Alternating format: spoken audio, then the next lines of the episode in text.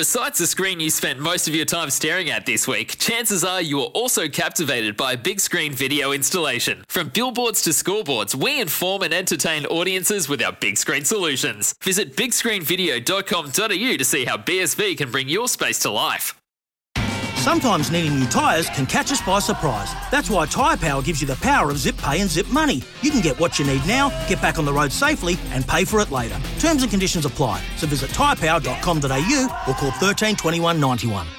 You're listening to Baz and Dizzy for breakfast on SENZ.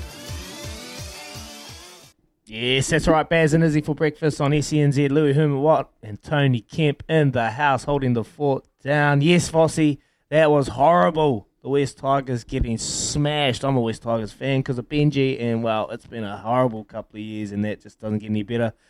The Warriors surely, surely got to beat them coming up this week, and we'll get rip into a bit of Warriors chat very, very shortly. But right now, I'm going to talk a bit about Super Rugby Aupiki because it concluded on Sunday night as the Chiefs Manawa smashed the Blues, and we're going to talk about the success first time in. What were our takeaways from the three weeks we just watched and witnessed?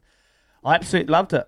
I absolutely did love it. I thought um, the skill towards the end of the um, end of the competition, the skills and and the and the structures and the combinations actually got a hell of a lot better, particularly with Chiefs Mano, mate. Leading into that, they had a stacked squad full of seven players, full of 15 world class players. Kelly Brazier at 10, Chelsea um, Hayley Tubic, at, Hazel Tubic at fullback, Portia Woodman on the wing, Ruby Tui on the left wing, uh, Stacey Fluhler at centre. Like they were absolutely stacked. So I'm no doubt that they were going to win that competition. But looking forward to that competition and how it's going to evolve going forward, Louis, I want to have a chat a bit about bit more about that and going into next year, like the congested format, obviously with COVID and and what's happened there, it, it, there was no really other option. But next year, if we head towards the future of women's rugby in this competition in New Zealand, how do you see that format going? Do you feel like that was a fair a fair go for the girls? Do you think that they got a fair look at um, at an opportunity to play professional rugby, Super Rugby competition in New Zealand, or do you think it like it was just enough? It was like the bare minimum for what they deserve. What, what was your initial thoughts on, on the Super Rugby Aupiki brother? I think it was a soft launch. I think it was a soft launch, mm. and it was the, very much the basement of what this competition could be.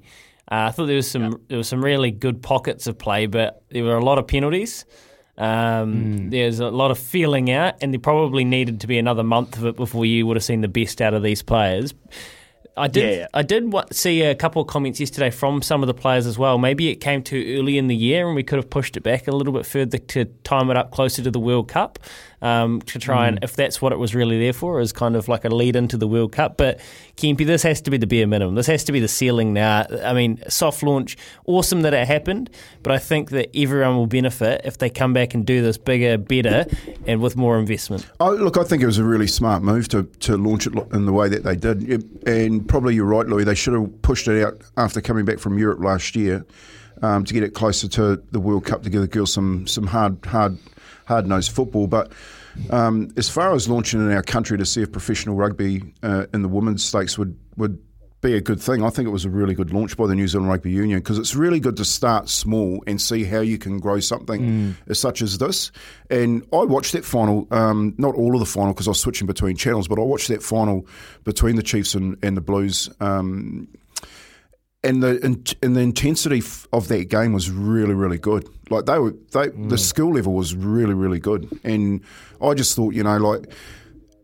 Well, and I and I, I'm a, I'm a I'm a I'm a real big critic. You know, when I'm watching sport, I'm I'm analysing it all the time and thinking of things. And you know, um, I I was actually finding myself saying, "Man, these girls can play.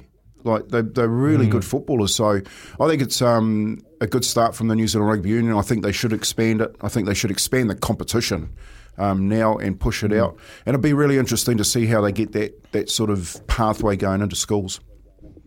Yeah, I love that, Kempy. Like I was um, having a wee chat over the weekend, and, and same like really harsh critics on, on sport and rugby were actually saying, look, um, uh, like at the start, you you're watching the women's game, you kind of critique it, you you get a bit um you know, you, you bit ahead of yourself. But now these lads and, and a lot of people around the country are actually buying into it because these girls are just showcasing some freakish skills.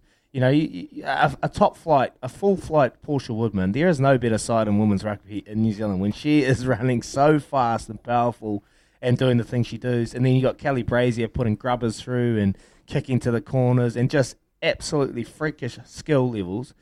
And that is the fastest growing sport in New Zealand is women's rugby. It's going to be here and it's going to be a fastest growing uh, sport in New Zealand for, for a while now. So for us as, as pundits and as Kiwis, we've got to embrace it. The reality is that women's rugby is never going to make you money. It's never going to bring you the, the rights, the hype, and the broadcasting from, from like, say, uh, the men's rugby. That's, that's the reality. But at the moment, it is the thing to do because women's rugby in New Zealand is growing, is the fastest growing for us. We've got to support it and give it the best opportunity to be able to grow into a, a big, big event around the world. So, um, New Zealand rugby, it is a good start. I want to see what they got planned for the future and not just try and fit it in somewhere, actually give them a genuine opportunity to, to you know, blow this event into a world uh, world leading event, Louis. So uh, Yeah. I was up for it, man. I loved it. No, no, and, and that's and that's really hardening to see because you guys are harsh critics. Um, Joe has been on the end of that from time to time. Um, a great morning for Joe today, as he just he just Isn't it? eye- eyeballed Kempy Izzy in that last pit stop and said, "Rats never sleep, mate." Is it? So Mate, I'm, and I'm driving down here seriously, and the only bloke I could think about was Joe going, "He's got one on me, mate."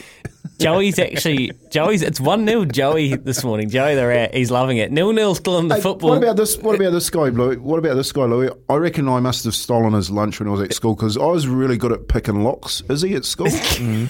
And you know, I, I was I was sick of the paste sandwiches that we used to make. You know, and I used to throw my lunch away. But I had these blokes, and I reckon I, I stole this guy's sandwiches at school. His name's Brian. He goes, "Kempy just said it won't happen again."